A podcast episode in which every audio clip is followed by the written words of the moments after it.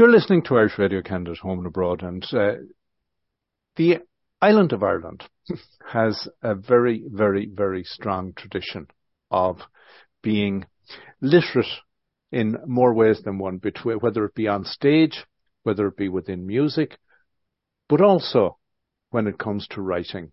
And it goes way back. And whatever it is, I don't know if it's in the water or if it's in the air or whatever it is, but there are creative minds. And those creative minds use their creativity in a very productive fashion. Coming up on the 1st of June at 7 p.m. at St. Brigid's, Jan Carson is coming in from Belfast and Jan is, it's a writer's evening and uh, the coordinates for that, you can get tickets for that at stbrigidscentre.com.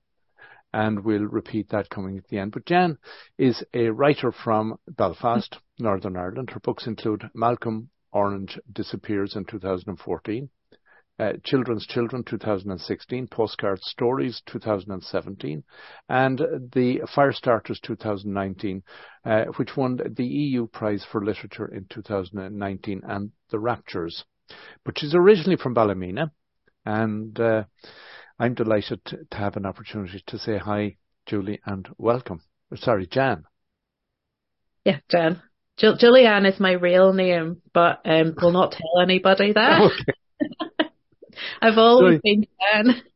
So you got my my my cousin from Belfast is Julianne. Um, so what you did was it, because you speak so far fast, Julianne just became Jan.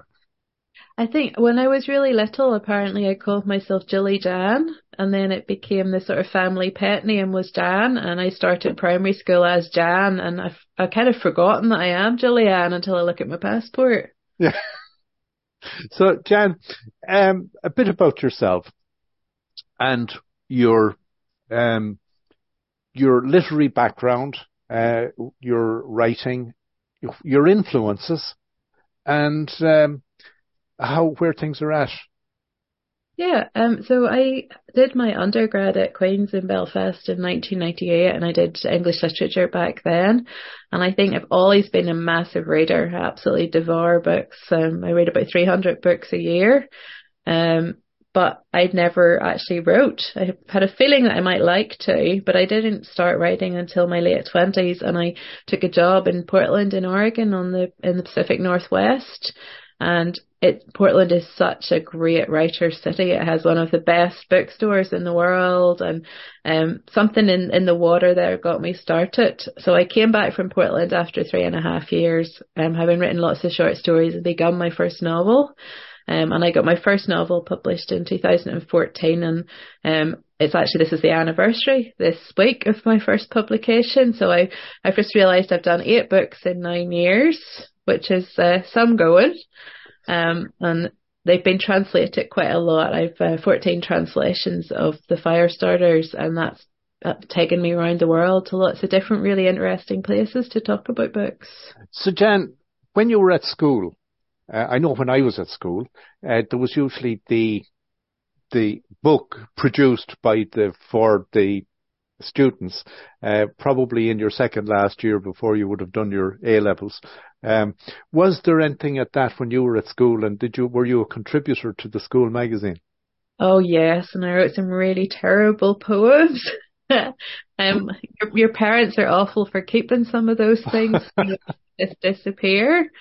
Um, I think back then I was scribbling at poetry, but I, I know I'm definitely I'm a, a novelist first and foremost. I love the novel format, but I also write short stories too. So my next collection will be a short story collection. Um, and I love writing for radio as well. So I write quite a bit for Radio 4. Hmm. And like yourself, Austin, I used to have my own radio show in Ballymena. So I, I love radio. I think yes. I always find radio is intimate because it's, to me, you're speaking to one person. Yeah, you're, I think when my producer always tells me you're trying to broker a connection with the listener, like the best radio drama is kind of like, come on, lean in. I'm going to tell you something that I'm not yeah. telling anybody else. Yeah, and, and to me, it's also intimate because people listen to radio on their own, whereas they watch TV as maybe or whatever, and it's passive. So it, to me, that's the beauty of radio is the intimacy of the conversation. Mm-hmm. And also, radio doesn't do all the work for you. If you're telling a story on radio, you have you're relying on the listener's imagination to fill in the gaps, whereas television is a format that does a lot of the work for the viewer.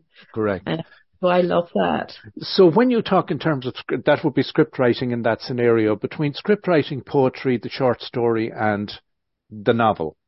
Yeah. Four four very different formats.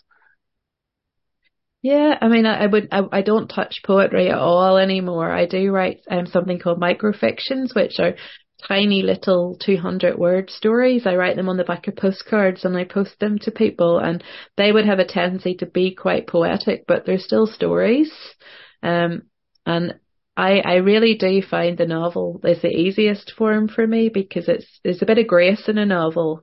Um, you can put a bit of flab in, whereas yeah. in a short story, there's no room for anything that, that doesn't need to be there. Where do you buy your postcards? because uh, it's nearly, it's, by that I mean it's an obsolete form of communication nearly. You know, I'm so lucky, Austin, because I've got this name for, I've written 2,000 of these postcard stories and I, okay. um, during lockdown, I sent them to people in nursing homes. Okay. Um, so people actually gather postcards up for me and I often get sent vintage ones, you know, postcards from the 70s and the 80s and people will come up to me at readings and with a wee envelope and it's full of postcards for me to write on, which is lovely. When you mentioned the lockdown, um, that was a tough time for a lot of people. Uh, some creative minds found it challenging to continue to be creative and others found it a tremendous period to be creative. How did it work for you? Um, so I, I, had a kind of lockdown of two halves. The first half, I, I had been traveling. I'd done 30 countries in 2019 and I was really tired. And so it was just the most amazing opportunity to rest, to write, to read. I live by myself, so I really, really enjoyed the solitude. And then the second half of lockdown, my daddy actually got sick and passed away.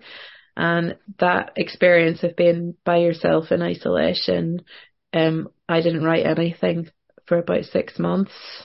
Um, and it's just in the last sort of year or so that it started to come back again, the writing. Found it really hard to harness my imagination. And when you talk in terms of harnessing your imagination, your imagination, as is everybody's imagination, is the sum total of every experience up until this point in time. Yeah, I mean, I, I think what's what's lovely um, when you work with children, and I sometimes do schools work, and they have no problem with imagination. You know, you ask them to make a story up and you get crazy stories about, you know, robot jellyfish and aliens and all sorts of things. And somewhere between there and, and adulthood, a lot of us, the imagination muscle gets a bit rusty. And it's a joy when you're working with students, older students, and you can get them to reawaken that imagination because there are stories everywhere. You know, they're all around us. We're just sometimes not paying attention to them. I remember in uh, a past career saying to some of my colleagues that uh, in dealing with people, dare to be outrageous but not obnoxious. Yeah. And in a way, what what we are curtailed in being outrageous. Yeah, I mean, I like a little bit of outrageousness as as much as the next person. I'm a my uh, genre that I work in is usually magical realism, so there are, there's quite a bit of the supernatural and strange things in my book and or my books, and a lot of readers the first time they come to my work, they're very, well, what is this? I like it, but I don't know what it is. and I I love that kind of shock factor of giving people something new to to um to work with. So where um, or when did you decide that? Well, before you decide uh, made writing a career, what were you doing? Indeed. Um, so I'm very lucky. I've always worked in the arts. Um, here in Northern Ireland, the community arts engagement has played a really big role in the peace and reconciliation process. So I was um, programming festivals. I worked for the city council for a long time, engaging older people in arts projects. Um, so when I started my writing career started, that was great because I had a lot of contacts already in the, the publishing world and the book world. And I also, I love that, that experience has given me so much material, you know, particularly working with older people. They are just these treasure troves of experience and wisdom and um I've never I never steal a person's story and put it wholly into a book but I often there's little bits of of the people that I've met and some of my characters and mannerisms and um I think it's a, a really lovely way to honor them. And would you say you dived or dove into writing a career, or did you slide in from the shallow end? Did you put did you put your toe in the water while you were still working, or did you quit? Um, the, the, I was yeah, the, I was quite canny. So I published my first. I'm counting here. I published my first three books while I was working full time, and I also did my masters. I did a masters in theology at the same time. And then I knew that I wanted to make the slide towards full time writing. So that last year I did a lot of every council course you could do on like self promotion and public speaking and I did them all. Um, and I began to build up some clients and things. No, there's very few writers in the world that make enough money off solely writing. Mm-hmm. So I still teach and I mentor and I do community arts projects and commissions. So um, there's a lot of how would you say writing adjacent stuff that writers do to make money. Right. Um, but Extra, you, extracurricular activities. Yeah, but mostly it is related to writing or reading yeah. in some way. Um, so, Jan, when you made that transition, had you any sense of where it was going to take you? Um, I think yes, because I'd published the three books. I mm-hmm. at that point I'd got an agent. I had um, got my first big deal with Penguin, so I knew I was heading in the right direction. This was a good time to jump.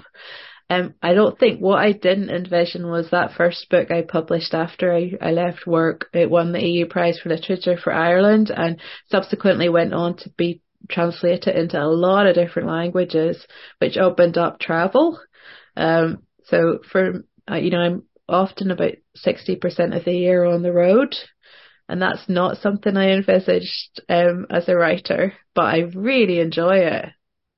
And uh, naturally, we all know that travel expands the horizons of the mind. So, it, and it provides you with um, material, even subliminally, that you may yeah. not have anticipated. But and it it's just such an honor, Austin, to get to meet other writers. Like the thing about being a Northern Irish writer is you often get paired with what I would call people from diff- other difficult places. Um, so I would often get paired with writers from Bosnia and Ukraine and Palestine and places with a history of conflict or division. Mm-hmm. And you learn so much. Like mm-hmm. you're just constantly, these are pieces of histories and stories that I'm not as familiar with as I should be. Mm-hmm. Um, and that's just it's brilliant. You come back to Northern Ireland having seen um, your own experiences in a different context and learned a bit about the world. Mm-hmm. And that type of exposure, I think, helps all of us who experience different environments to recognize the similarities and the differences between yeah. our own situations.